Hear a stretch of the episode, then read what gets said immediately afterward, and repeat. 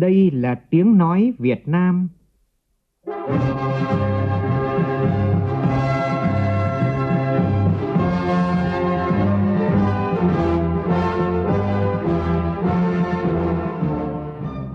là tiếng nói Việt Nam, phát thanh từ Hà Nội, thủ đô nước Cộng hòa xã hội chủ nghĩa Việt Nam.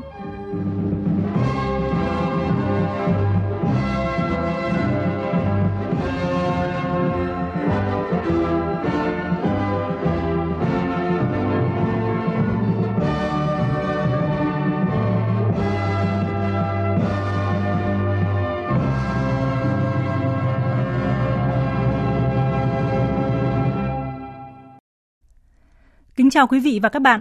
Mời quý vị và các bạn nghe chương trình Thời sự chiều của Đài Tiếng Nói Việt Nam với những nội dung chính sau đây.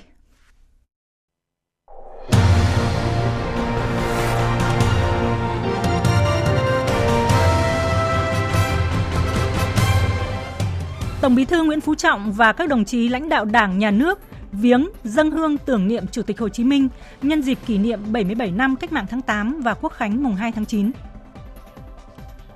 Khánh thành tuyến đường cao tốc Vân Đồn Móng Cái. Thủ tướng Phạm Minh Chính đánh giá đây là tuyến cao tốc của khát vọng và niềm tin. Với chính sách khoan hồng của Đảng và Nhà nước Việt Nam, hôm nay gần 2.500 phạm nhân được đặc xá trở về với gia đình và cộng đồng xã hội. Bộ Ngoại giao và các cơ quan đại diện Việt Nam tại Campuchia phối hợp với các cơ quan chức năng trong nước và Campuchia đưa về nước an toàn hơn 600 công dân bị lừa, môi giới lao động bất hợp pháp. Trong phần tin thế giới, Cơ quan Năng lượng Quốc tế thanh sát tình hình nhà máy điện hạt nhân Zaporizhia tại Ukraine. Còn nhiều quan điểm khác nhau về cách thức giải quyết vấn đề, nhưng các bên liên quan mong muốn không có thảm họa hạt nhân nào xảy ra. Lũ lụt khủng khiếp tại Pakistan khiến gần 1.200 người thiệt mạng. Cộng đồng quốc tế huy động mọi nguồn lực để hỗ trợ người dân đối phó với mưa lũ và khắc phục hậu quả.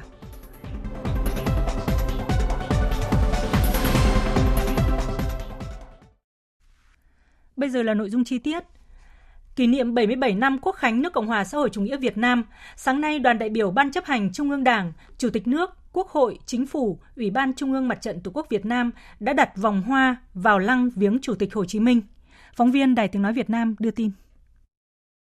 Dự lễ viếng có các đồng chí Chủ tịch nước Nguyễn Xuân Phúc, nguyên Tổng bí thư Nông Đức Mạnh, nguyên Chủ tịch Quốc hội Nguyễn Văn An, Thường trực Ban bí thư Võ Văn Thưởng, Chủ tịch Ủy ban Trung ương Mặt trận Tổ quốc Việt Nam Đỗ Văn Chiến, các đồng chí Ủy viên Bộ Chính trị, Bí thư Trung ương Đảng, nguyên Ủy viên Bộ Chính trị, nguyên Bí thư Trung ương Đảng, các đồng chí lãnh đạo các ban bộ ngành, đoàn thể Trung ương. Cách đây 77 năm, ngày 2 tháng 9 năm 1945 đã đi vào lịch sử dân tộc như một mốc son trói lọi. Tại quảng trường Ba Đình lịch sử, Chủ tịch Hồ Chí Minh đã đọc bản tuyên ngôn độc lập khai sinh ra nước Việt Nam Dân Chủ Cộng Hòa, nay là nước Cộng Hòa Xã hội Chủ nghĩa Việt Nam – Khát vọng của Chủ tịch Hồ Chí Minh về độc lập tự do hạnh phúc đã trở thành nguồn động lực, sức mạnh vô cùng to lớn thúc đẩy nhân dân Việt Nam vượt qua mọi khó khăn thử thách. Hiện nay, toàn đảng, toàn dân, toàn quân đang ra sức triển khai thực hiện nghị quyết đại hội lần thứ 13 của đảng, đẩy mạnh cuộc vận động, học tập làm theo tư tưởng, đạo đức và phong cách Hồ Chí Minh, thực hiện các biện pháp quyết liệt để ngăn chặn, đẩy lùi đại dịch COVID-19, bảo vệ sức khỏe của nhân dân, toàn Đảng, toàn quân, toàn dân Việt Nam nguyện kiên trì đi theo con đường Chủ tịch Hồ Chí Minh đã lựa chọn, ra sức vận dụng sáng tạo tư tưởng của người để đưa sự nghiệp cách mạng vươn tới những tầm cao mới, vững bước trên con đường đổi mới và phát triển vì một Việt Nam dân giàu, nước mạnh, dân chủ, công bằng văn minh. Cũng trong sáng nay, các đoàn Bộ Quốc phòng, Bộ Công an, Bộ Ngoại giao, Thành ủy, Hội đồng nhân dân, Ủy ban nhân dân thành phố Hà Nội đã đến đặt vòng hoa vào lăng viếng Chủ tịch Hồ Chí Minh nhân kỷ niệm 77 năm Cách mạng tháng 8 và Quốc khánh mùng 2 tháng 9, cũng là kỷ niệm 53 năm ngày Bác Hồ về với thế giới người hiền. Sáng nay, Tổng bí thư Nguyễn Phú Trọng đã đến dân hương tưởng niệm Chủ tịch Hồ Chí Minh tại nhà 67 trong khu di tích Phủ Chủ tịch. Nơi Chủ tịch Hồ Chí Minh đã chút hơi thở cuối cùng, hiện vẫn còn lưu giữ nhiều kỷ vật gắn bó với cuộc đời và sự nghiệp của người. Cùng đi với Tổng bí thư có Ủy viên Bộ Chính trị, Thường trực Ban bí thư Võ Văn Thưởng, Bí thư Trung ương Đảng, Tránh Văn phòng Trung ương Lê Minh Hưng. Phóng viên Văn Hiếu đưa tin. Trong không khí trang nghiêm và xúc động, Tổng Bí thư Nguyễn Phú Trọng đã thắp nén hương thành kính tưởng nhớ và biết ơn Chủ tịch Hồ Chí Minh, lãnh tụ kính yêu của nhân dân Việt Nam, người đã để lại kho tàng vô giá những bài học quý báu về tư tưởng, đạo đức, phong cách, lối sống cho các thế hệ hôm nay và mai sau học tập và noi theo. Nói chuyện thân mật với cán bộ nhân viên khu di tích, Tổng Bí thư Nguyễn Phú Trọng cho rằng Bác Hồ là vị lãnh tụ vĩ đại, là người thầy của cách mạng Việt Nam, vô cùng kính yêu của dân tộc. Bác đã để lại cho chúng ta di sản vô cùng to lớn. Nhưng nói về bác, chúng ta phải hiểu, nắm thật rõ về tư tưởng Hồ Chí Minh, phong cách Hồ Chí Minh và đạo đức Hồ Chí Minh. Tổng Bí thư Nguyễn Phú Trọng phân tích, tư tưởng Hồ Chí Minh là một hệ thống các quan điểm, những định hướng chỉ đạo, đường lối cho cách mạng Việt Nam. Đó chính là tư tưởng độc lập dân tộc gắn liền với chủ nghĩa xã hội. Hay nói rộng ra, chúng ta có thể hiểu là hệ thống lý luận tư tưởng chỉ đạo xuyên suốt của bác, đó là độc lập dân tộc gắn liền với chủ nghĩa xã hội. Sau khi đánh đuổi xong thực dân đế quốc rồi thì chúng ta xây dựng nước ta ngày càng đàng hoàng hơn, to đẹp hơn, đấy chính là đi lên chủ nghĩa xã hội. Bác có dùng chữ nghĩa gì nhiều đâu. Không dùng chủ nghĩa xã hội, chủ nghĩa cộng sản ấy cái gì, nhưng mà rất dễ hiểu đây chính là cái tư tưởng căn cốt nhất mà phải giữ cho được cái tư tưởng Hồ Chí Minh phát triển nó lên.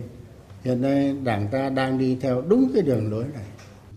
Tư tưởng Hồ Chí Minh, cứ nói ảo ảo đúng không? Thế tôi hỏi tư tưởng Hồ Chí Minh là cái gì?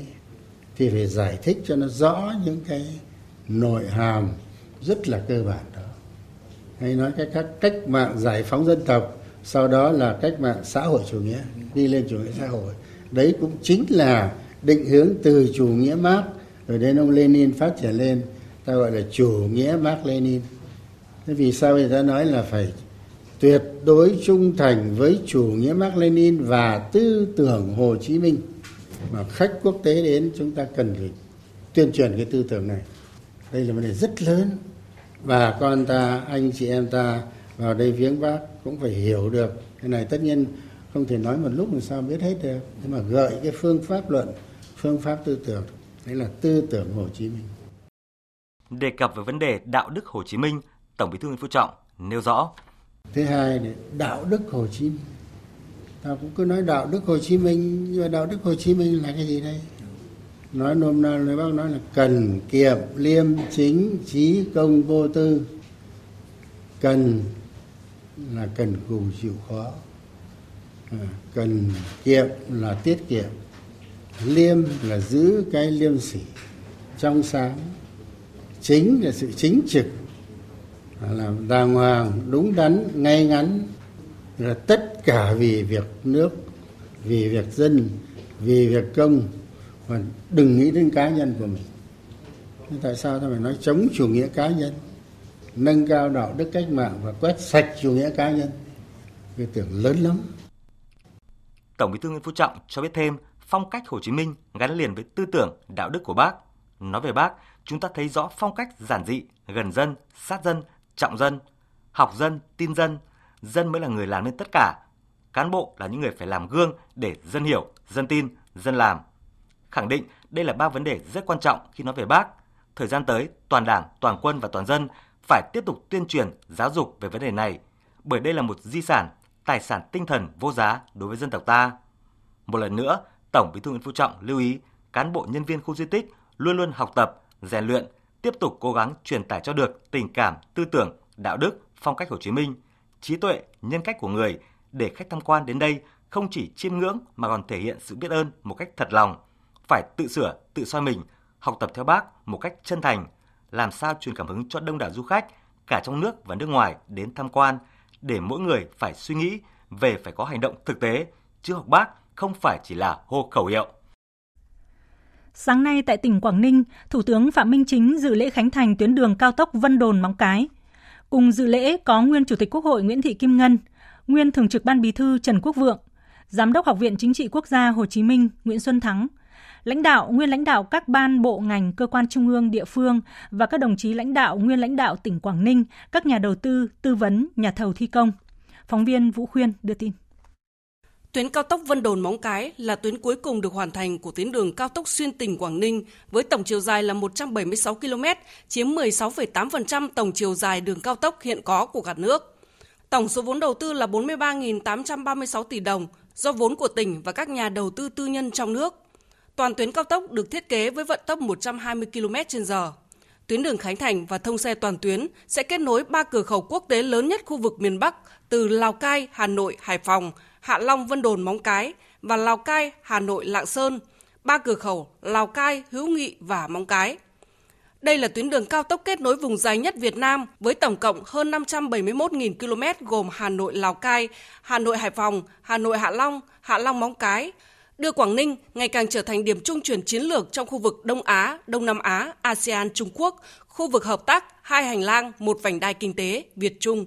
Hợp tác liên vùng Vịnh Bắc Bộ mở rộng, tạo động lực mạnh mẽ thúc đẩy liên kết vùng của vùng kinh tế trọng điểm Bắc Bộ, vùng đồng bằng sông Hồng.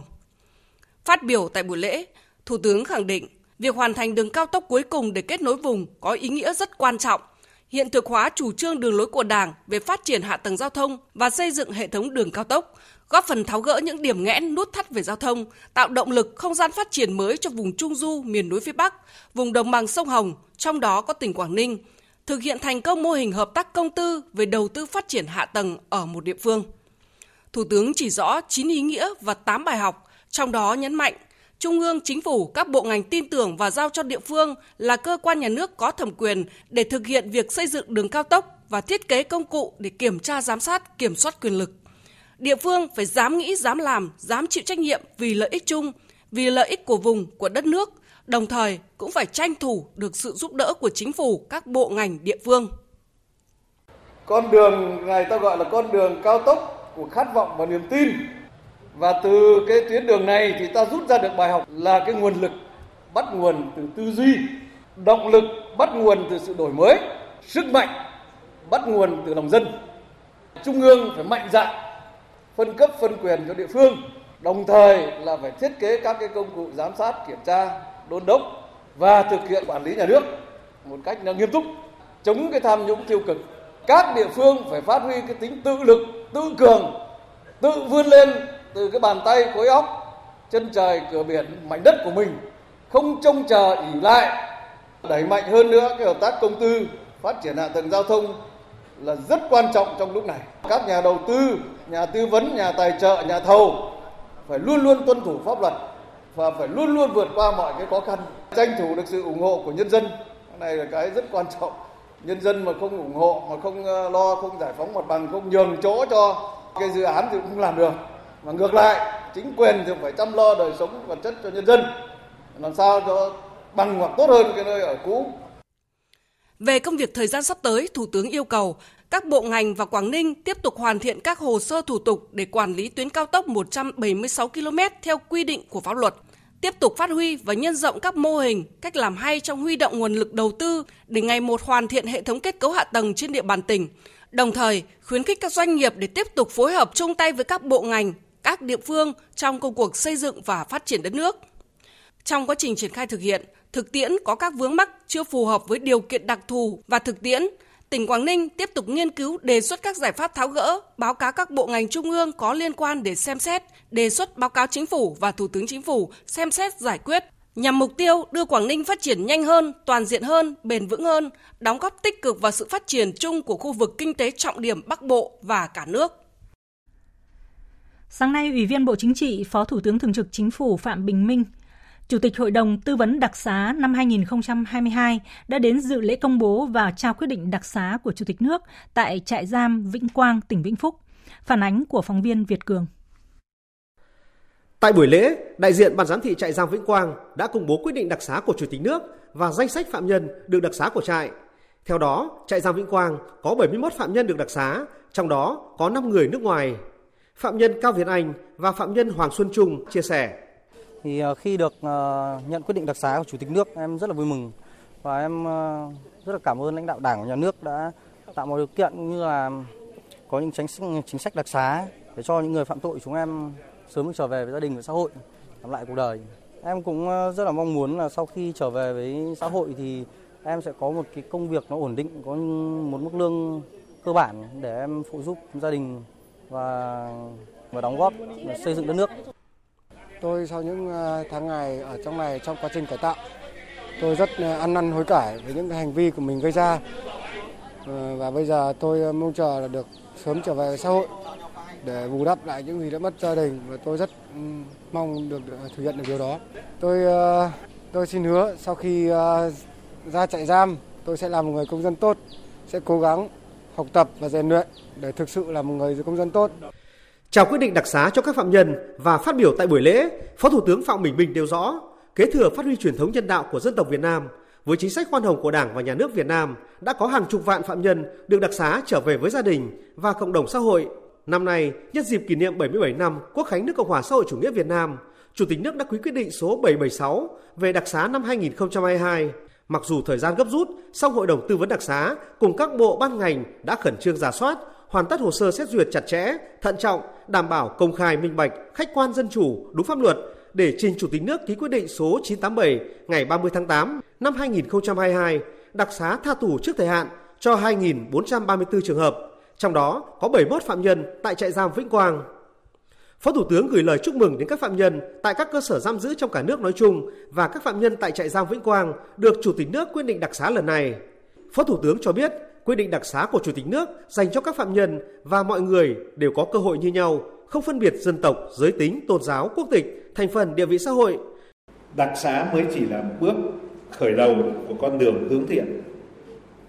Nhưng với những gì các anh chị đã phấn đấu, học tập, lao động cải tạo, tiến bộ ở trại giam, tôi tin tưởng rằng các anh chị sẽ vượt qua để thực sự trở thành người lương thiện, xây dựng đời sống ổn định, gia đình đầm ấm, hạnh phúc và dứt khoát không tái phạm. Đối với các phạm nhân chưa được hưởng đợt đặc xá lần này, tôi mong rằng các anh các chị hãy cố gắng nỗ lực hơn nữa chấp hành nghiêm chỉnh pháp luật và nội quy cơ sở giam giữ tích cực học tập lao động cải tạo tiến bộ để sớm đủ điều kiện được hưởng chính sách đặc xá khoan hồng của đảng và nhà nước hoặc được giảm án tha tù trước thời hạn khi có điều kiện Phó Thủ tướng đề nghị cấp ủy chính quyền các địa phương quan tâm chỉ đạo, tổ chức thực hiện có hiệu quả Nghị định số 49 ngày 17 tháng 4 năm 2020 của Chính phủ về tái hòa nhập cộng đồng đối với người chấp hành xong án phạt tù, trong đó có người được đặc xá. Phó Thủ tướng cũng đề nghị các tổ chức xã hội doanh nghiệp, cá nhân và thân nhân các gia đình có người được đặc xá trở về không kỳ thị mà phải tạo mọi điều kiện thuận lợi nhất để những người được đặc xá nhanh chóng tái hòa nhập cộng đồng, có công ăn việc làm, ổn định cuộc sống quốc kỳ, quốc ca, quốc huy, biểu tượng tự hào dân tộc Việt Nam. Đây là chủ đề của triển lãm trực tuyến do Trung tâm Lưu trữ Quốc gia 3, Cục Văn thư và Lưu trữ Nhà nước Bộ Nội vụ thực hiện ra mắt hôm nay tại địa chỉ http 2 2 gạch sược ltqg3 lưu trữ gov vn quốc kỳ quốc ca sự kiện là một trong những hoạt động kỷ niệm quốc khánh mùng 2 tháng 9, 60 năm thành lập Cục Văn thư và Lưu trữ Nhà nước mùng 4 tháng 9 1962, tiếp tục tôn vinh những giá trị ý nghĩa lịch sử văn hóa của các biểu tượng thiêng liêng của dân tộc. Ngày mùng 2 tháng 9 năm 1945, Chủ tịch Hồ Chí Minh đã trịnh trọng đọc tuyên ngôn độc lập khai sinh nước Việt Nam Dân Chủ Cộng Hòa, nay là Cộng hòa xã hội chủ nghĩa Việt Nam, tuyên bố với thế giới về nền độc lập của dân tộc sự kiện này đánh dấu thành quả quá trình đấu tranh hơn 80 năm của nhân dân Việt Nam, đồng thời đánh dấu sự mở đầu kỷ nguyên mới, kỷ nguyên độc lập tự do và hạnh phúc của dân tộc Việt Nam. Việt Nam có nhiều biểu tượng khác nhau, gắn liền với lịch sử đấu tranh cách mạng và công cuộc xây dựng bảo vệ Tổ quốc Việt Nam xã hội chủ nghĩa quốc kỳ, quốc ca, quốc huy luôn giữ vững vị trí quan trọng trong từng sự kiện chính trị, văn hóa xã hội và ngoại giao, là những biểu tượng thiêng liêng tự hào của dân tộc và của mỗi người dân Việt Nam. Triển lãm tái hiện sự ra đời và những giá trị ý nghĩa của các biểu tượng dân tộc với gần 200 tài liệu hiện vật, hình ảnh được lựa chọn từ Trung tâm Lưu trữ Quốc gia 3, cùng một số tài liệu do gia đình họa sĩ Bùi Trang Trước, gia đình nhạc sĩ Văn Cao, nhà lưu niệm Nguyễn Hữu Tiến và các cơ quan cá nhân cung cấp. Triển lãm gồm 4 phần. Phần 1 có chủ đề Quốc kỳ, cờ đỏ sao vàng, khát vọng độc lập, tự do, hạnh phúc Việt Nam. Phần 2 với chủ đề Quốc ca, giai điệu thiêng liêng, tự hào. Phần 3 với chủ đề Quốc huy, biểu tượng nhà nước Việt Nam. Và phần 4 là Tự hào Việt Nam. Nằm trong khuôn khổ Ngày hội Văn hóa các dân tộc huyện Mộc Châu năm 2022, tại huyện Mộc Châu, tỉnh Sơn La, sáng nay đã diễn ra nhiều hoạt động sôi nổi, thu hút đông đảo đồng bào các dân tộc và du khách thập phương tham gia. Đây là ngày hội lớn nhất được tổ chức hàng năm vào dịp Tết độc lập trên cao nguyên Mộc Châu. Ghi nhận của phóng viên Trấn Long, thường trú Đài Tiếng Nói Việt Nam tại khu vực Tây Bắc.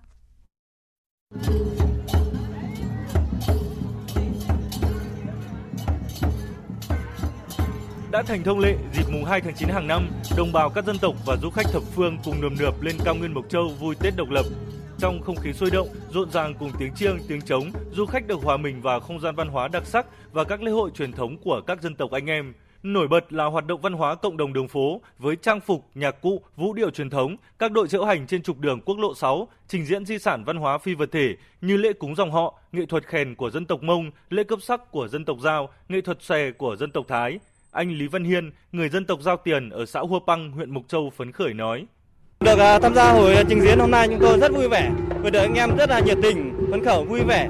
Chúng tôi có quảng bá dân tộc sao à, tiền chúng tôi thôi. Vâng, được à, xòe và hát giao duyên và con trai phải đủ 18 tuổi mới được lấy vợ. Hôm nay, cao nguyên Mộc Châu rực rỡ cờ hoa, trai gái già trẻ áo quần rực rỡ, dập dìu điệu xòe, điệu múa trong tiếng trống, tiếng chiêng rộn ràng. Chị Bùi Thị Thanh Tú tới từ thành phố Hòa Bình cho biết. Năm nay quay trở lại Mộc Châu thì uh, tôi thấy rằng là rất là vui vẻ phấn khởi bởi vì là tôi được hòa mình trong cái không khí lễ hội chung của uh, đồng bào người Mông vùng Tây Bắc này. Nó là một có một cái nét đặc trưng rất là đặc sắc. Thế thì chúng tôi thực ra chúng tôi đến đây thì rất là hào hứng phấn khởi. Uh, nghĩ rằng là cái này thì nên duy trì và phát huy tiếp tục phát huy. Ngày hội văn hóa các dân tộc huyện Mộc Châu năm 2022 diễn ra từ ngày 31 tháng 8 đến hết ngày mùng 2 tháng 9 với các hoạt động văn hóa, văn nghệ, thể thao đặc sắc như dạ bánh dày, chợ thổ cẩm, trại văn hóa các dân tộc Mộc Châu, chương trình nghệ thuật Mộc Châu tiếng gọi mùa yêu. Hôm nay là ngày đầu tiên trong kỳ nghỉ 4 ngày dịp lễ Quốc khánh mùng 2 tháng 9. Sân bay Đà Nẵng liên tục đón các chuyến bay đưa du khách đến du lịch tại thành phố này và các điểm đến lân cận. Các đoàn khách đến Đà Nẵng kỳ nghỉ lễ này chủ yếu là đi theo diện gia đình hoặc là nhóm gia đình. Phản ánh của phóng viên Thành Long tại miền Trung.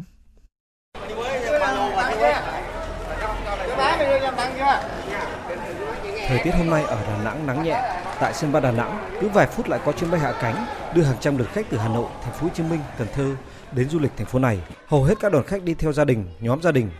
Chị Nguyễn Thanh Huyền và anh Nguyễn Quang Thắng ở thành phố Hà Nội sau khi đến sân bay Đà Nẵng cho biết đối với tất cả những người ờ, mà đã đã đến Đà Nẵng và đã yêu Đà Nẵng thì đều muốn quay lại bởi vì Đà Nẵng là một thành phố mà rất là thân thiện, các cái đồ ăn rất là ngon và cũng hy vọng rằng là ờ, sau dịch Covid trở lại thì thành phố Đà Nẵng sẽ à, phát triển du lịch nhiều hơn và những người Việt Nam của mình cũng sẽ ủng hộ nền du lịch Đà Nẵng cũng như là các điểm đến khác.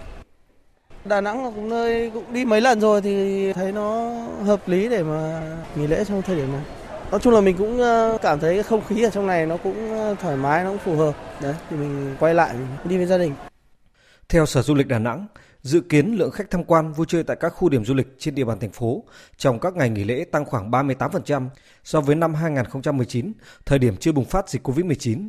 Dịp lễ mùng 2 tháng 9 này, dự kiến có hơn 500 chuyến bay đến Đà Nẵng, trong đó có 95 chuyến bay quốc tế. Ước có khoảng 60.000 lượt khách đến thành phố Đà Nẵng bằng đường hàng không dịp lễ. Ông Nguyễn Đăng Quế ở thành phố Cần Thơ cho biết, lần đầu tiên ông đến với Đà Nẵng, nhưng ông rất ấn tượng với thành phố biển này. Đà Nẵng là có những phong cảnh rất là đẹp và tắm biển này kia rất là ok. Nói chung là mình thích thích Đà Nẵng. Vì cái này là chỉ là qua bên ờ, bán đảo Sơn Trà đó, rồi ờ, tắm biển và đi những cái chùa Đà Nẵng mình có những cái chùa lớn ba ngày ngày chủ nhật ờ, là mình bay vô rồi không chỉ ở sân bay, tại bến xe Đà Nẵng cũng tấp nập người về quê nghỉ lễ. Hai ngày qua, trung bình mỗi ngày có khoảng 500 đến 600 lượt xe khách xuất bến tại bến xe Đà Nẵng đưa hành khách về quê nghỉ lễ cũng như đi du lịch. So với thời điểm trước dịch Covid-19, lượng khách tăng hơn khoảng 10 đến 20%. Dịp lễ này, thành phố Đà Nẵng chuẩn bị nhiều hoạt động, sự kiện hấp dẫn phục vụ người dân, khách du lịch vui chơi trải nghiệm. Trong đó có các sự kiện thể thao lớn như lễ hội du lịch góp Đà Nẵng 2022, giải đua thuyền sailing vô địch trẻ quốc gia và giải cúp các câu lạc bộ toàn quốc năm 2022. Từ tháng 3 đến nay, Đà Nẵng đón được khoảng 1,3 triệu lượt khách, con số khá ấn tượng. Thưa quý vị và các bạn, Quảng Ninh hôm nay đã trở thành một trong những tỉnh tiêu biểu đi đầu cả nước trên nhiều lĩnh vực, trở thành một điểm sáng về đổi mới của vùng đồng bằng Bắc Bộ, một cực tăng trưởng ở khu vực phía Bắc. Nói đến những thay đổi về diện mạo của vùng mỏ Quảng Ninh, người ta nhắc nhiều đến công lao của những người thợ mỏ. Từ thân phận phu mỏ, nô lệ dưới ách thống trị của thực dân Pháp, công nhân vùng mỏ Quảng Ninh với tinh thần kỷ luật và đồng tâm, đấu tranh bền bỉ, quyết liệt theo ngọn cờ cách mạng đã vươn lên làm chủ, cống hiến xây dựng quê hương bằng trí tuệ và bản lĩnh của mình. Mời quý vị và các bạn cùng phóng viên Trường Giang, thường trú tại khu vực Đông Bắc, thăm lại vùng mỏ Quảng Ninh với những người thợ mỏ kiên cường trong đấu tranh cách mạng năm xưa và sáng tạo trong lao động sản xuất hôm nay. Cuộc đời vất vả âm thầm, mông dương cầm phả, hà lầm đều qua. Ngày ngày nghe tiếng còi tầm, nghe như tiếng vọng từ âm phủ về. Từ những năm cuối của thế kỷ 19, hàng vạn thợ mỏ ở vùng than sống khốn cùng dưới sự cai trị tàn bạo của thực dân Pháp. Họ bị kinh rẻ và bóc lột, chân đất vào lò, tay không vác cuốc, ngày làm việc từ 10 đến 12 giờ, bị đánh đập dã man, bớt lương, cúp công như cơm bữa. Càng bị áp bức, người thợ mỏ càng vùng lên đấu tranh. Ngày 12 tháng 11 năm 1936, cuộc tổng bãi công của ba vạn thợ mỏ giành thắng lợi là sự kiện tiêu biểu cho phong trào công nhân cả nước trước cách mạng tháng 8, làm tiền đề cho tổng khởi nghĩa giành chính quyền ở khu mỏ sau này. Ông Vũ chức nguyên giám đốc xí nghiệp than Cẩm Phả, này đã gần 90 tuổi, vẫn bồi hồi xúc động khi nhắc đến những ngày tháng lịch sử cách đây 77 năm. À, mắt mình lại trông thấy những cái thằng chủ mò nó đàn áp những công nhân, nó bắt tù tội những người tham gia hoạt động kháng chiến chống lại, trông thấy rất dã man. Chắc chắn là rồi dân mình cũng sẽ nổi dậy để mà chống lại thực dân Pháp. Bởi vậy cho nên là tôi giác ngộ từ cái ông giáo mà ông ấy dạy. Thế thì cũng có nói đến bác hồ là con người tài ba nổi nạc, có một lòng vì dạ vì dân. Từ kiếp nô lệ lầm than, người thợ mỏ đã đứng lên theo ngọn cờ cách mạng, đập tan xiềng xích. Ngày 25 tháng 4 năm 1955 vùng mỏ hoàn toàn giải phóng, công nhân được làm chủ nhà máy, hầm lò. Dưới sự lãnh đạo của đảng, người công nhân mỏ từ ấy ngẩng cao đầu vùng than từ ấy ngày một đổi thay. Năm 1959, Bác Hồ về thăm mỏ than Đèo Nai. Nhớ lời bác, thợ mỏ làm than như quân đội đánh giặc. Bằng tinh thần kỷ luật và đồng tâm, lớp lớp thế hệ người thợ Quảng Ninh đã hăng hái thi đua lao động sản xuất, khắc phục biết bao khó khăn trở ngại để kiến thiết các mỏ, cung cấp nguồn vàng đen đi xây dựng đất nước. Ông Hà Văn Hồng, anh hùng lao động, nguyên thợ đào lò xí nghiệp xây lắp mỏ Mông Dương nhớ lại những ngày tháng vất vả, nhưng cũng đầy tự hào khi lò giếng đứng Mông Dương ra tấn than đầu tiên cuối năm 1982.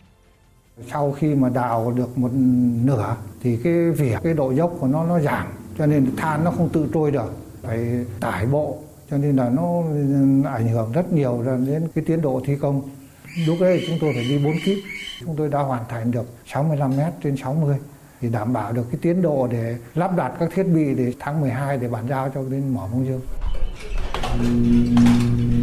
Không thể kể hết những phong trào thi đua được công nhân mỏ hưởng ứng đã làm thay đổi hoàn toàn diện mạo của vùng than. Thợ mỏ ngày nay đi làm bằng xe ca, trang bị bảo hộ lao động, ăn bữa cơm công nghiệp tự chọn chất lượng cao, tắm nóng lạnh, không còn đen nhẻm, sọc sạch khi trở về nhà. Thu nhập bình quân của người lao động gần 15 triệu đồng một tháng, trong đó, riêng thợ lò đạt trung bình 21,5 triệu đồng một tháng, đặc biệt có trên 3.000 thợ lò nghìn đô, thu nhập trên 300 triệu đồng một năm. Anh Lương Văn Thuyết, công ty than Mạo Khê TKV, người thợ trẻ giỏi toàn quốc năm 2022 chia sẻ phát huy vai trò tính xung kích sáng tạo của tuổi trẻ. Thì trong thời gian qua tôi đã quá trình nghiên cứu tìm tòi và có một ý tưởng sáng kiến được áp dụng trong 6 tháng đầu năm 2022 vừa qua gia công chế tạo lắp đặt cái mặt gương trong quá trình thi công đào chống lò duy trì cái công tác an toàn trong lao động sản xuất. Năm năm qua, hơn 10.000 sáng kiến cải tiến kỹ thuật, hợp lý hóa sản xuất do những người thợ trẻ, đoàn viên thanh niên đề xuất đã làm lợi gần 500 tỷ đồng, góp phần tăng năng suất lao động, đảm bảo an toàn, nâng cao hiệu quả sản xuất, kinh doanh của các đơn vị ngành than.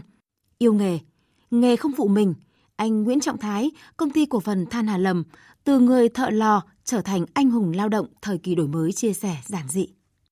Ví dụ hôm nay chúng tôi làm ờ, một sản phẩm thôi nhưng mà ờ, ngày mai chúng tôi phấn đấu làm một sản phẩm rưỡi chẳng hạn thì tăng năng suất nó có được cái thu nhập cao nó ổn định được cuộc sống thì cái vai trò của mình thứ nhất là mình động viên làm sao để cho à, các cái đồng đội của mình hiểu được thì là người trực tiếp ờ, hướng dẫn cho những người, người phát huy tốt bắt đầu phát triển từ cá nhân mình và xong đến gia đình mình và đến xã hội nhìn lá cờ tung bay trên đất mỏ Bước chân vững chãi của hàng vạn thợ mỏ đang ngày ngày lên tầng cao, đi sâu hơn vào lòng đất, thách thức những giới hạn của con người. kiên định tinh thần, kỷ luật và đồng tâm.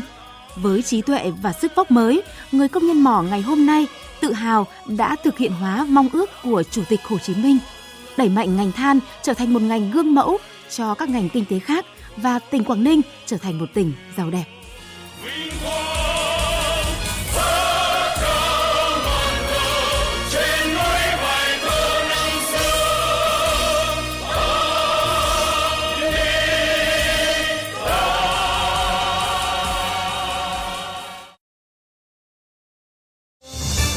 Thời sự VOV nhanh, tin cậy, hấp dẫn. Mời quý vị và các bạn nghe tiếp chương trình Thời sự chiều của Đài Tiếng Nói Việt Nam. Cầu Mỹ Thuận 2 bắc qua sông Tiền, nối Tiền Giang và Vĩnh Long sau khoảng 30 tháng thi công, nay đã dần lộ diện. Dự kiến công trình sẽ hoàn thành và đi vào hoạt động vào cuối năm 2023. Phóng viên Tranh Tuy thường trú tại đồng bằng sông Cửu Long phản ánh. Vào những ngày cuối tháng 8 và đầu tháng 9 lịch sử này, nếu có dịp đi qua công trình cầu Mỹ Thuận 2, chúng ta sẽ nhìn thấy cảnh các kỹ sư, công nhân đang hối hả thi công công trình để kịp bàn giao đúng tiến độ. Mặc dù gặp khó khăn về giá cả vật liệu xây dựng tăng cao, nhưng dự án vẫn đáp ứng đúng tiến độ đề ra. Để đẩy nhanh tiến độ, các nhà thầu đã chia ra nhiều ca kiếp luân phiên nhau thi công. Trung bình mỗi ca kiếp có hàng trăm công nhân cùng máy móc thiết bị khẩn trương đổ bê tông mặt cầu, thi công bệ, thân mố cầu, đổ các đốt thi công thân trụ. Sau khoảng 30 tháng thi công, dự án thành phần cầu Mỹ Thuận 2 và đường dẫn hai đầu cầu bắc qua sông Tiền, nối đôi bờ Vĩnh Long Tiền Giang dần lộ diện. Tổng giá trị xây lắp của dự án đến thời điểm hiện tại đạt gần 60%, vượt kế hoạch 3,48%. Ông Trịnh Trường Hải, Giám đốc Ban điều hành quản lý dự án cầu Mỹ Thuận 2 cho biết. Về chất lượng thì chúng tôi đã quán triệt ngay từ đầu đây là một dự án công trình trọng điểm quốc gia nên là chúng tôi luôn luôn quán triệt chỉ đạo các tư vấn giám sát là thực hiện nghiêm đảm bảo tuân thủ các quy định hiện hành về giám sát ờ, xây dựng cơ bản trên hiện trường thì chúng tôi là bố trí lực lượng giám sát viên thường xuyên có mặt khi trên công trường có các hoạt động xây dựng ờ, và song song đó thì công tác an toàn lao động cũng rất được chú trọng. Trong bối cảnh thường xuyên xảy ra ủng tắc giao thông vào những kỳ nghỉ lễ, Tết, việc xây dựng và đưa công trình vào khai thác sớm ngày nào góp phần phát huy hiệu quả đầu tư sớm ngày đó. Bởi lẽ cầu không chỉ giải quyết nhu cầu đi lại lưu thông của người dân, hạn chế tai nạn giao thông, mà còn đáp ứng năng lực vận tải hàng hóa, góp phần phát triển kinh tế xã hội cho các tỉnh trong khu vực đồng bằng sông Cửu Long. Ông Lữ Quang Ngời, Chủ tịch Ủy ban Nhân dân tỉnh Vĩnh Long, cho biết. Cầu à, Mỹ Thuận 2 à, sẽ kết nối hoàn thiện cho tuyến cao tốc từ Cần Thơ đến thành phố Hồ Chí Minh. Cái sự liên kết vùng này là sẽ một cái động lực cho sự phát triển toàn vùng đồng bằng sông Cửu Long. Trong đó, tỉnh Vĩnh Long sẽ có nhiều thuận lợi là có thêm một cơ sở hạ tầng hoàn chỉnh để kết nối ờ, giao thương. Với cái hệ thống hạ tầng này, nó cũng là cơ hội để kinh tế Vĩnh Long chuyển mình. Tính kết nối vùng tốt cũng sẽ là giúp cho du lịch Vĩnh Long có thêm cái cơ hội ờ, phát triển. Theo quy định, kỳ điều chỉnh giá xăng dầu diễn ra vào hôm nay, mùng 1 tháng 9. Tuy nhiên, do trùng với kỳ nghỉ lễ quốc khánh kéo dài 4 ngày, nên thời điểm điều chỉnh dự kiến sẽ là ngày mùng 5 tháng 9. Trong bối cảnh giá xăng dầu thế giới đang tăng trở lại, dự báo giá xăng dầu có thể tăng trong kỳ điều chỉnh tới đây. Để phòng ngừa tình trạng các cửa hàng bán lẻ găm giữ hàng, bán cầm chừng hoặc là đóng cửa chờ tăng giá, Cục trưởng Cục Quản lý thị trường thành phố Hà Nội vừa hỏa tốc yêu cầu các đội quản lý thị trường phối hợp với lực lượng chức năng tăng cường kiểm tra xử lý vi phạm trong kinh doanh xăng dầu dịp nghỉ lễ mùng 2 tháng 9. Phóng viên Nguyên Nhung đưa tin.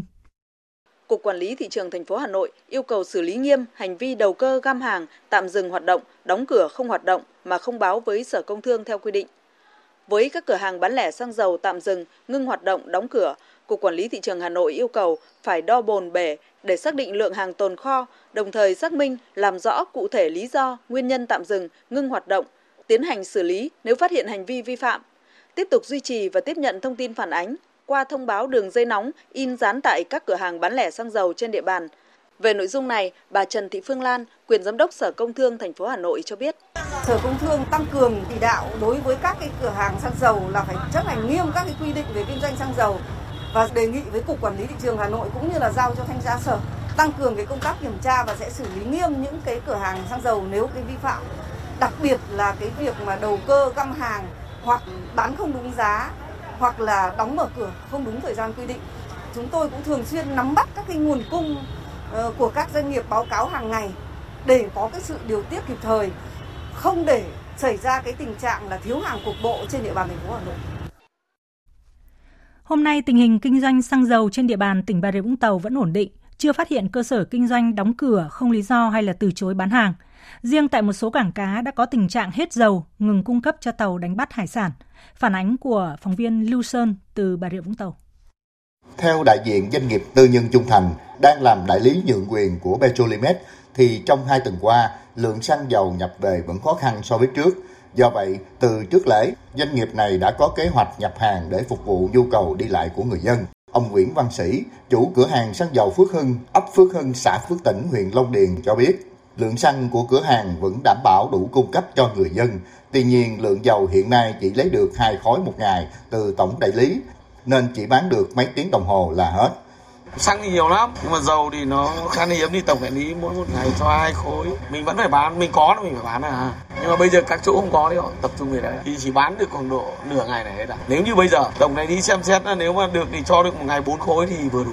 Cục Quản lý Thị trường tỉnh Bà Rịa Vũng Tàu cho biết, hiện đơn vị đang quản lý 307 cửa hàng bán lẻ xăng dầu, trong đó có 59 tàu dầu trên biển.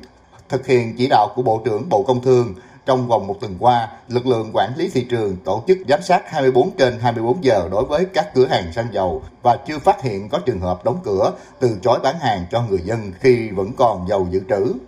Theo ông Lê Quang Hải, Cục trưởng Cục Quản lý Thị trường tỉnh Bà Rịa Vũng Tàu, tình trạng ngừng bán dầu cho ngư dân là do các cửa hàng không đủ dầu bán, đặc biệt ở khu vực xã Phước Tỉnh, huyện Long Điền, nơi tập trung lượng ghe tàu lớn nhất tỉnh với 1.231 trên 2.867 phương tiện. Nguyên nhân thiếu là do cái nguồn cung của các doanh nghiệp đầu mối không đủ hàng để cung cấp trong gian không đủ cung cấp cho ngư dân. Bởi mỗi lần ngư dân đi để đổ một số lượng rất là là nhiều, ít nhất cũng phải là mấy ngàn lít. Còn một số các thân dầu trên bờ thì chỉ đủ cung cấp nhưng mà mỗi ngày cũng chỉ được hai ba khối tiêu dùng ở trên bờ thôi. Còn cung cấp cho mà ngư dân để đi đánh bắt xa thì không đủ. Cục Quản lý Thị trường tỉnh Bà Rịa Vũng Tàu cho biết, từ nay đến cuối năm 2022, đặc biệt trong đợt cao điểm lễ 2 tháng 9 này, đơn vị tiếp tục cử lực lượng tăng cường kiểm tra, giám sát hoạt động kinh doanh xăng dầu trên địa bàn, xử lý nghiêm các hành vi vi phạm pháp luật. Hôm nay tại cửa khẩu quốc tế Tịnh Biên, huyện Tịnh Biên, tỉnh An Giang, đồn biên phòng cửa khẩu quốc tế Tịnh Biên, Bộ đội biên phòng An Giang phối hợp với các lực lượng chức năng tổ chức tiếp nhận 26 công dân Việt Nam do phía Campuchia trao trả. Phóng viên Phan Ánh thường trú tại đồng bằng sông Cửu Long đưa tin. 26 công dân Việt Nam do phía Campuchia trao trả gồm 3 nữ, 23 nam, trong đó có 11 công dân Việt Nam đang làm tại Casino Rickworld. Đây là casino liên quan đến vụ 40 công dân Việt Nam đang làm tại đây tháo chạy bơi qua sông Bình Di về nước ngày 18 tháng 8 vừa qua. Tất cả 26 công dân được trao trả hôm nay có hộ khẩu thường trú, chủ yếu ở các tỉnh miền Bắc, miền Trung, Tây Nguyên và Tây Nam Bộ. Các công dân này đã vượt biên trái phép sang Campuchia làm thuê và đã bị Tổng cục Di trú Bộ Nội vụ Campuchia giam giữ, sau đó bàn giao lại cho Đại sứ quán Việt Nam tại Campuchia. Sau khi hoàn tất các thủ tục pháp lý ban đầu, đồn biên phòng cửa khẩu quốc tế Tịnh Biên đã bàn giao 26 công dân này cho phòng cảnh sát xuất nhập cảnh công an tỉnh An Giang tiếp tục xác minh làm rõ theo quy định. Trong những ngày qua, thực hiện chỉ đạo của Bộ Ngoại giao, các cơ quan đại diện Việt Nam tại Campuchia đã tích cực tăng cường hơn nữa công tác trao đổi, hợp tác với các cơ quan chức năng sở tại trong việc hỗ trợ giải cứu các công dân bị lừa đảo, môi giới lao động trái phép tại Campuchia, đề nghị phía Campuchia không xử phạt hành chính những người này. Cục lãnh sự Bộ Ngoại giao cũng chủ động trao đổi, đề xuất với các cơ quan chức năng trong nước như Bộ đội Biên phòng, Cục Quản lý xuất nhập cảnh, các địa phương có đường biên giới với Campuchia áp dụng cơ chế xác minh nhanh, tiếp nhận ngay những công dân được giải cứu. Kết quả là từ ngày 26 tháng 8 cho đến nay, Bộ Ngoại giao và các và các cơ quan đại diện Việt Nam tại Campuchia đã phối hợp với các cơ quan chức năng trong nước và Campuchia đưa về nước an toàn hơn 600 công dân bị lừa, môi giới lao động bất hợp pháp. Các cơ quan đại diện Việt Nam tại Campuchia cũng đang khẩn trương tiến hành xác minh nhân thân của một số người được phía Campuchia giải cứu, không có giấy tờ và sẽ sớm đưa về nước. Cũng liên quan đến đường dây buôn người, trong đó có người Việt Nam thì hôm qua, giới chức thành phố Sihanoukville của Campuchia đã đưa ra xét xử 6 nghi phạm có liên quan. Thưa quý vị và các bạn, theo thông tin từ Cục Cảnh sát Giao thông, hôm nay, ngày đầu tiên của kỳ nghỉ lễ mùng 2 tháng 9, cả nước đã xảy ra 21 vụ tai nạn giao thông đường bộ, làm chết 13 người và bị thương 10 người. Cảnh sát giao thông công an các địa phương đã kiểm tra, phát hiện xử lý gần 10.000 trường hợp vi phạm và phạt tiền gần 20 tỷ đồng – Đáng chú ý, trong số các trường hợp vi phạm được phát hiện trên tuyến đường bộ, có hơn 1.600 trường hợp người điều khiển phương tiện giao thông cơ giới vi phạm về nồng độ cồn bị phạt tiền gần 8 tỷ đồng. Và tiếp theo chương trình, biên tập viên Hiền Lương sẽ chuyển đến quý vị và các bạn một số thông tin thời tiết đáng chú ý. Thưa quý vị và các bạn, đêm nay ở khu vực Bắc Bộ, trong đó có thủ đô Hà Nội có mưa rào và rông, cục bộ có mưa to, với lượng mưa từ 10 đến 30 mm, có nơi trên 50 mm. Nguy cơ xảy ra lũ quét, sạt lở đất tại các tỉnh vùng núi và ngập úng tại các khu vực trũng thấp. Cảnh báo cấp độ rủi ro thiên tai do lốc xét cấp 1. Khu vực Trung Bộ chiều tối và đêm có mưa rào và rông vài nơi, riêng phía Bắc có mưa rào và rông rải rác, cục bộ có mưa vừa, mưa to. Nhiệt độ thấp nhất từ 24 đến 28 độ. Mưa rào và rông cũng xuất hiện ở khu vực Tây Nguyên và Nam Bộ vào chiều tối và tối. Đêm có mưa và mưa rông vài nơi. Nhiệt độ thấp nhất từ 20 đến 26 độ. Chuyển sang phần tin quốc tế, Hôm nay, phái đoàn của Cơ quan Năng lượng Quốc tế IAEA bắt đầu tiến hành thanh sát tình hình nhà máy điện hạt nhân lớn nhất châu Âu tại Ukraine, Zaporizhia, sau khi có mặt tại thành phố cùng tên trước đó một ngày. Dù đều mong muốn là sẽ không có thảm họa hạt nhân nào xảy ra, song kỳ vọng về cách thức giải quyết vấn đề nhà máy của các bên liên quan đang là khác nhau. Tổng hợp của biên tập viên Đình Nam. Dẫn đầu phái đoàn IAEA tới thăm thành phố Zaporizhia, Tổng giám đốc Rafael Grossi hôm qua khẳng định Chuyến thăm của phái bộ tới nhà máy điện hạt nhân là một nhiệm vụ chuyên môn nhằm ngăn chặn một sự cố hạt nhân. Chúng tôi có nhiều việc để làm. Đó chủ yếu là vấn đề về chuyên môn, kỹ thuật như đánh giá sự toàn vẹn vật lý của cơ sở hạ tầng, hoạt động của hệ thống an ninh. Chúng tôi phải nói chuyện và làm việc với nhân viên của nhà máy và cố gắng thiết lập một sự hiện diện thường xuyên của IAEA tại đây. Tuy nhiên, trước tiên chúng tôi sẽ phải làm việc với những người ở đó. Theo Tổng Giám đốc IAEA, sứ mệnh thanh sát này có thể diễn ra trong vài ngày và cho tới thời điểm hiện tại, phái đoàn của IAEA đang được tạo điều kiện tốt nhất. Ngay sau tuyên bố của Tổng Giám đốc IAEA, đại diện của Nga tại các tổ chức quốc tế tại Viên Áo, ông Mikhail Ulyanov cho biết Nga hoan nghênh ý tưởng của các chuyên gia Cơ quan Năng lượng Nguyên tử Quốc tế IAEA có thể hiện diện thường trực tại nhà máy điện hạt nhân Zaporizhia của Ukraine. Đại diện cấp cao về chính sách an ninh và đối ngoại của Liên minh châu Âu, ông Joseph Borrell, cũng bày tỏ hy vọng phái bộ của cơ quan năng lượng nguyên tử quốc tế sẽ giúp đưa tình hình nhà máy điện hạt nhân Zaporizhia tại Ukraine trở lại bình thường với việc phi hạt nhân hóa. Chúng tôi đã yêu cầu phi quân sự hóa ngay lập tức khu vực lân cận nhà máy điện hạt nhân lớn nhất trên toàn châu Âu. Chúng ta không thể chơi trò chơi chiến tranh trong khu vực lân cận của một địa điểm như thế này. Vì vậy tôi hy vọng rằng cơ quan năng lượng nguyên tử sẽ có thể khôi phục tình hình và chắc chắn chúng ta phải tiếp tục gây sức ép để phi quân sự hóa hoàn toàn nhà máy này. Thủ tướng Pháp bà Elizabeth Borg Cảnh báo tình huống xấu nhất là người dân Pháp sẽ phải chịu cảnh cắt điện luân phiên trong khoảng 2 tiếng vào mùa đông tới đây, trong bối cảnh cuộc khủng hoảng năng lượng diện rộng trở nên trầm trọng hơn do xung đột tại Ukraine và biến đổi khí hậu. Phóng viên Mạnh Hà, thường trú Đài Tiếng Nói Việt Nam tại Pháp đưa tin. Phát biểu sau phiên họp chính phủ, Thủ tướng Pháp bà Elizabeth Bock cho biết nước Pháp đã phải trải qua một trong những mùa hè nóng nhất trong lịch sử với hạn hán kéo dài, làm bùng phát các vụ cháy rừng lớn và gây thiếu hụt nguồn nước để vận hành các nhà máy điện hạt nhân. Bên cạnh đó, Nguy cơ thiếu hụt nguồn cung khí đốt khiến giá nhiên liệu và giá điện tiếp tục gia tăng, ảnh hưởng đến mục tiêu cải thiện sức mua của người dân. Hiện hơn một nửa trong tổng số 56 lò phản ứng hạt nhân tại Pháp đang phải dừng hoạt động do thiếu nước làm mát cũng như đến thời gian bảo trì. Theo số liệu thống kê, 67% sản lượng điện của Pháp đến từ các nhà máy điện hạt nhân và 7% đến từ khí đốt. Phát biểu trên truyền hình trước đó, Thủ tướng Pháp bà Elizabeth Bock cam kết sẽ đảm bảo nguồn cung khí đốt cho người dân để sưởi ấm, nhưng cảnh báo khả năng cắt điện có thể xảy ra trong mùa đông tới. Sẽ có những thời điểm thời tiết quá lạnh và nguồn cung cấp điện gặp vấn đề. Khi đó chúng tôi sẽ buộc phải tiến hành cắt điện luân phiên theo từng khu phố trong vòng khoảng 2 tiếng. Thủ tướng Pháp Elizabeth Borg tiếp tục kêu gọi người dân và doanh nghiệp Pháp hưởng ứng kế hoạch tiết kiệm năng lượng của chính phủ với mục tiêu giảm 10% sản lượng năng lượng tiêu thụ vào năm 2024. Thủ tướng Pháp cho biết nhiều biện pháp hỗ trợ sức mua bắt đầu có hiệu lực kể từ ngày hôm nay, trong đó nổi bật là mức hỗ trợ 30 cent cho mỗi lít nhiên liệu, hỗ trợ học phí lên đến 200 euro cho khoảng 11 triệu hộ gia đình thu nhập thấp tại Pháp, hay tăng thêm 4% tiền hưu trí. Các quan chức cấp cao của Diễn đàn Hợp tác Kinh tế Châu Á-Thái Bình Dương APEC đã kết thúc cuộc họp 2 ngày nhằm thảo luận các biện pháp xúc tiến thương mại, tái kết nối khu vực và tăng trưởng bền vững. Bí thư Thường trực Bộ Ngoại giao Thái Lan đồng thời là Chủ tịch SOM APEC 2022, ông Thani Thongphadi cho biết, tại hội nghị các quan chức cao cấp APEC lần thứ 3, SOM 3, đại biểu của các nền kinh tế thành viên tiếp tục thảo luận về các ưu tiên của APEC trong năm nay, trong đó có ưu tiên thúc đẩy khu vực thương mại tự do châu Á-Thái Bình Dương, FTAAP, trong bối cảnh hậu đại dịch COVID-19, đi lại an toàn và mô hình kinh tế sinh học tuần hoàn xanh.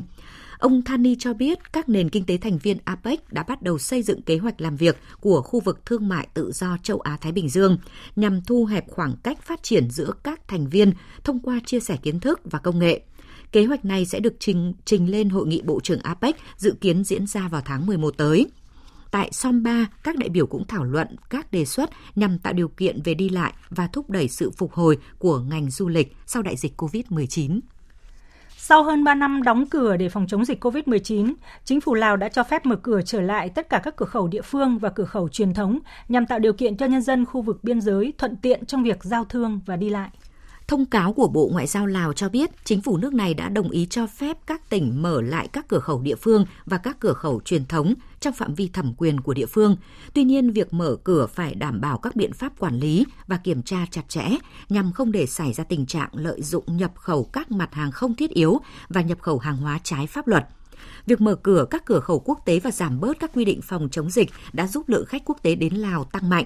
Nếu trong tháng 5 vừa qua, khi vừa mở cửa, lượng khách quốc tế đến Lào chỉ là gần 36.000 lượt, thì tháng 6 con số này đã tăng lên gần 172.000 lượt, đem lại nguồn ngoại đem lại nguồn thu ngoại tệ bổ sung vốn đang hết sức cần thiết để giúp Lào mua hàng hóa nhập khẩu và phục hồi nền kinh tế đất nước.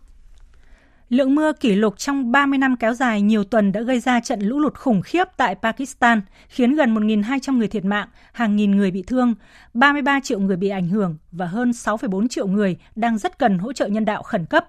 Cộng đồng quốc tế và Pakistan đang huy động mọi viện trợ để hỗ trợ người dân đối phó với mưa lũ, khắc phục hậu quả. Tổng hợp của biên tập viên Đài tiếng nói Việt Nam.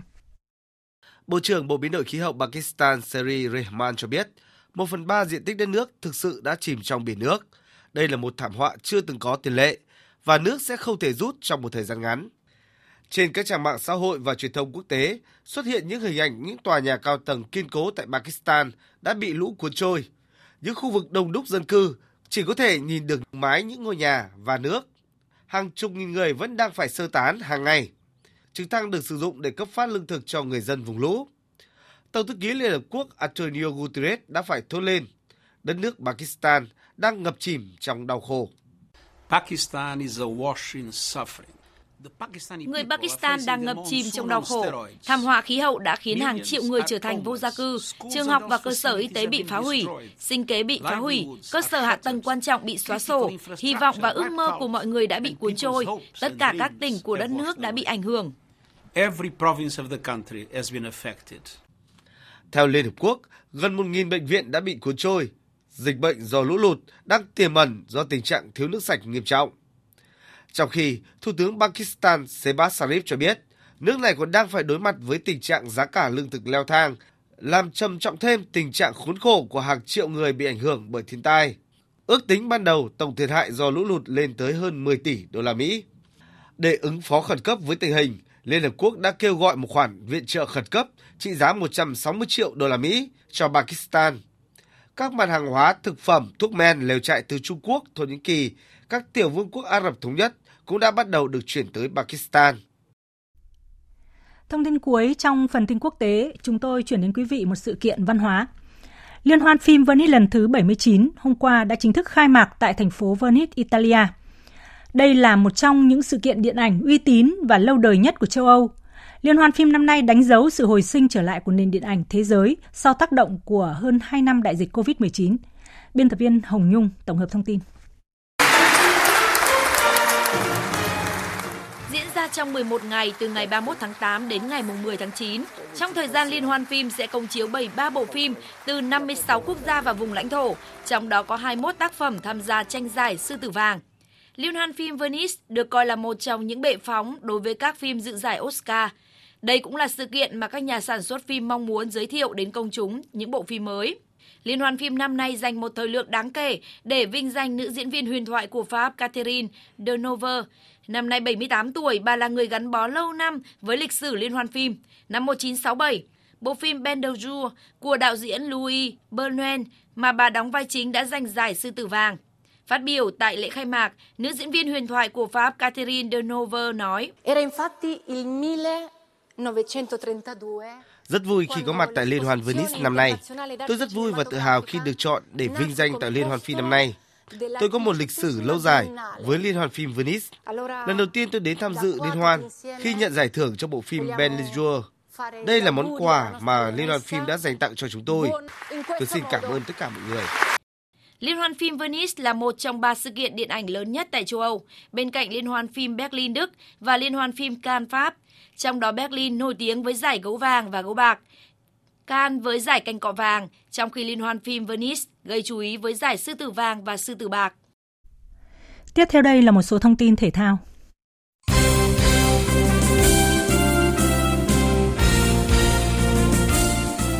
Vào ngày 3 tháng 9 tới, hai đội U20 Việt Nam và Palestine sẽ thi đấu giao hữu tại sân Việt Trì Phú Thọ.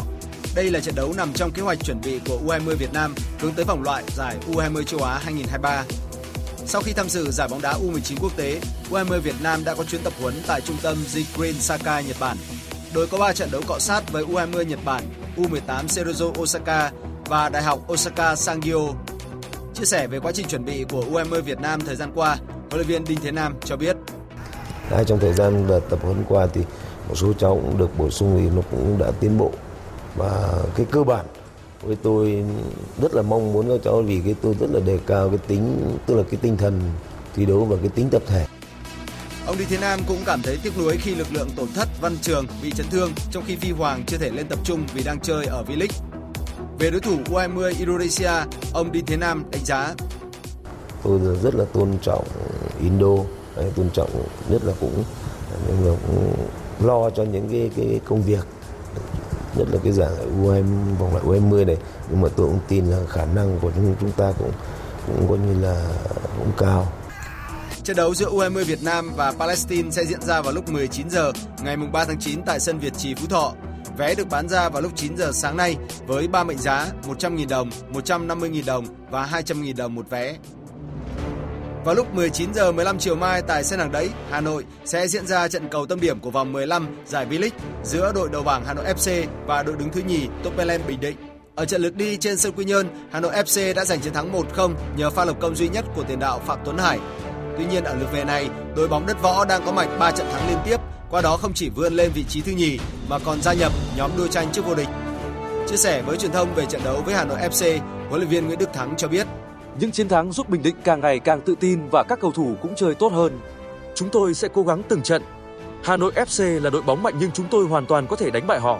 Năm ngoái, đội Bình Định đã thắng họ ngay trên sân khách. Về phần mình, huấn luyện viên Chun Jae-ho thừa nhận việc giành chiến thắng tại sân nhà không hề dễ dàng, nhưng khẳng định vẫn mong muốn đội bóng của mình chơi công hiến. Chiến thắng chưa bao giờ là dễ dàng.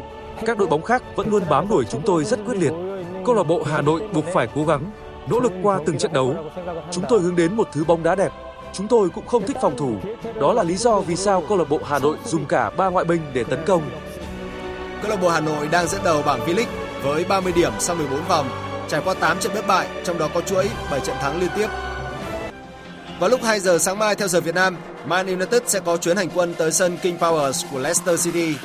Sau hai trận đầu thua mới mặt, MU vừa có hai trận thắng liên tiếp, lần đầu tiên kể từ tháng 2 đến nay và chiến thắng 1-0 trước Southampton là lần đầu tiên sau 13 trận sân khách họ giữ sạch mảnh lưới. Phát biểu về những chuyển biến tích cực này, huấn luyện viên Erik ten Hag đánh giá Tôi xem đó là sự khởi đầu. Chúng tôi có cơ sở tốt. Đây là mức tối thiểu những gì chúng tôi phải đạt được. Chúng tôi đã có những sai lầm, nhưng quan trọng là sai lầm đó diễn ra vào giai đoạn đầu mùa và vẫn đủ thời gian để chỉnh sửa, để từ đó thực hiện được mục tiêu đề ra.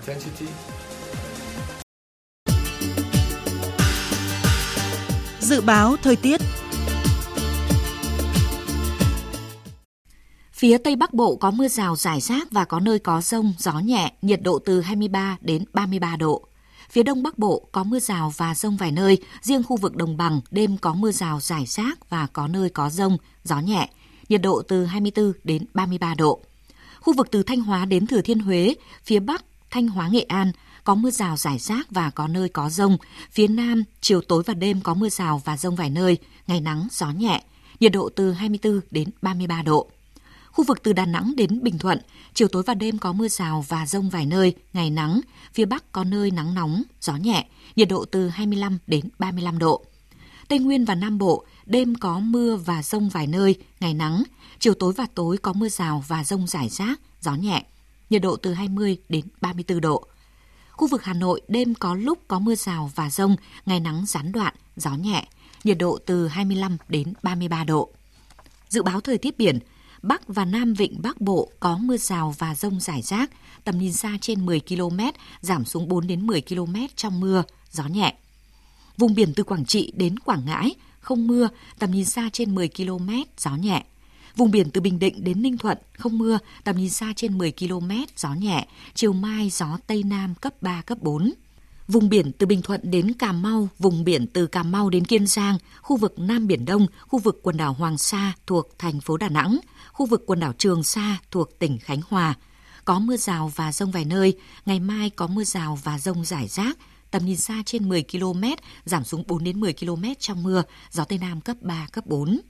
Vùng biển từ Cà Mau đến Kiên Giang có mưa rào và rông vài nơi, ngày mai có mưa rào và rông rải rác, tầm nhìn xa trên 10 km, giảm xuống 4 đến 10 km trong mưa, gió Tây Nam cấp 3, cấp 4. Khu vực Bắc Biển Đông có mưa rào và rông vài nơi, ngày mai phía Đông có mưa rào và rông rải rác. Tầm nhìn xa trên 10 km, giảm xuống 4 đến 10 km trong mưa, gió Tây Bắc cấp 3, cấp 4. Riêng vùng biển phía Đông Bắc gió mạnh cấp 6, giật cấp 7, cấp 8, biển động.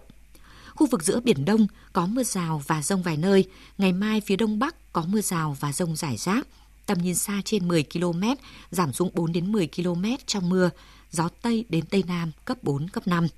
Vịnh Thái Lan có mưa rào và rông vài nơi, ngày mai có mưa rào và rông rải rác, gió giật mạnh.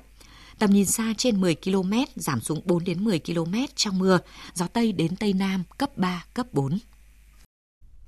Tới đây chúng tôi xin kết thúc chương trình Thời sự chiều của Đài Tiếng Nói Việt Nam. Chương trình do các biên tập viên Hằng Nga và Duy Quyền biên soạn với sự tham gia thể hiện của phát thanh viên Phương Hằng, kỹ thuật viên Uông Biên, chịu trách nhiệm nội dung Hoàng Trung Dũng.